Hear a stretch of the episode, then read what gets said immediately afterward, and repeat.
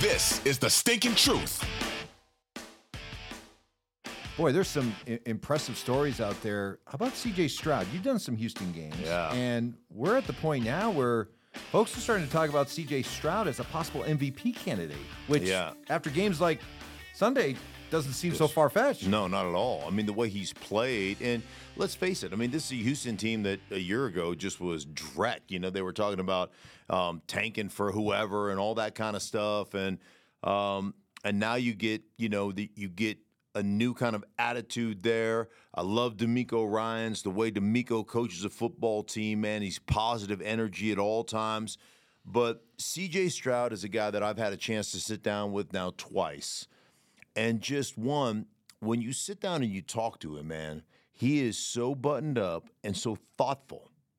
And, you know, it's just not one of those cliche type of baloney answers that you hear all the time. And we hear it in Denver for, oh, God, forever. It's like, like they start listing guys like, hey, uh, you know, hey, Russ, uh, uh, what do you think uh, is the key to the red zone?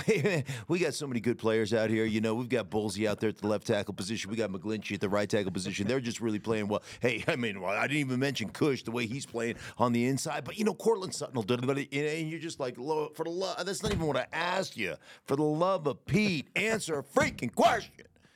And then you got CJ Stroud, who's like, wow, let me think about that. That's a really good, you know, and, and he'll detail kind of what he's thinking and the way he's trying to approach the game.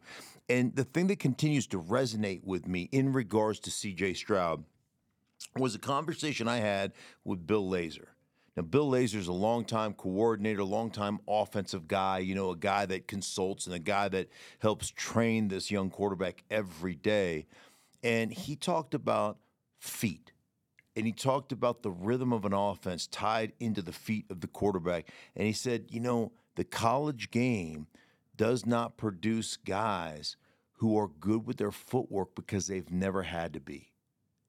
And it's interesting when you start to break it down, Mike, because you look at what's going on in our country in regards to football. It starts with seven on seven. We run all these seven on seven camps where it's, you know, you, you don't have offensive line, you don't have defensive mm-hmm. line. It's just, you know, shorts and t shirt, but you're playing from shotgun all the time. So you're not working on the mechanics of your feet, how your feet are tying to routes. You're just being a complete and total sight thrower. And so, and then it transitions to the high school game and then to the college game where you're never under center. You everything you operate is out of gun. And so what that does is it lends you to have like dirty and and and lazy feet. And so CJ was like, "Hey, listen, man, I have been under center since I started playing this game, since I was in Pop Warner, and then on to high school, and then in college. You know, we played a lot out of shotgun, but we played a lot under Ryan Day at Ohio State, um, under center. And you look at Houston, and I would tell you, having done several Houston games, that um, they're under center just about as much as anybody I watch on tape. There's a few teams that play under center more, but they are under center a ton. And his feet are so good, and he is so tied to the routes and the route combinations. And um, the kid is exceptional. The other thing I'll say sets him apart is he is so detailed that he just doesn't make the same mistake often. You know, he just prides himself on that. And he says it was funny because I had he and DeMeco Ryans. DeMeco Ryans was coming in. We were finishing with with CJ, and he says, ah, "I know I I drive Coach crazy because if something isn't perfect in practice, I always ask to do the repeat. And you know they're trying to manage the reps of some of their offensive linemen or some of their receivers and everything else. He goes, "No, no, I got to have it again." And then he'll call out. They'll try to put some. No, no, no, I don't want you know, the backup receiver, and I want the same guy that I just screwed this thing up with because I want our timing to be down. So attention to detail. He is a he's a fun, fun guy to talk to and an unbelievable competitor. And his attention to detail is phenomenal. Meanwhile, for for Cincinnati, this is a real setback loss, isn't it? I Yeah. I, I, I know we were talking about it, and and I, I felt strongly about it, and you didn't really argue with me. The idea that Cincinnati was emerging as maybe the team in the AFC that nobody would want to play. Well, now all of a sudden they kind of one step forward, Yeah. two steps back Uh, yeah, thing. I, I still think you look at I think you look at Joe Burrow and what Joe Burrow was able to do. But let's face it, I mean, 316 yards passing, only 60 yards rushing. Um, you know, they are they are speaking the exact opposite of Houston. They are. I mean, they may run two plays under center at at any time during the course of the game.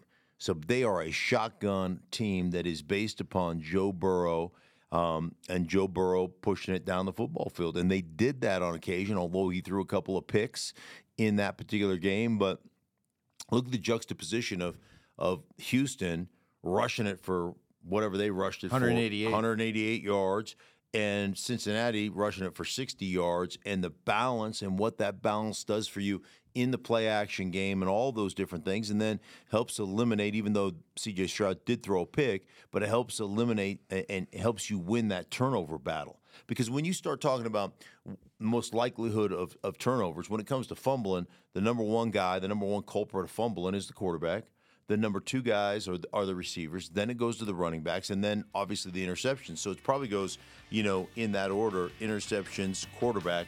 That's where the majority of your issues are going to come from. So if you're running the ball, it takes you out of those positions where you have the potential to lose the turnover battle. So um, I just love the way Houston's playing. I love DeMeco Ryans. I love the way they're playing. But I still look at, at Cincinnati as one of those teams that push comes to shove, not a lot of people are going to want to play the Cincinnati Bengals.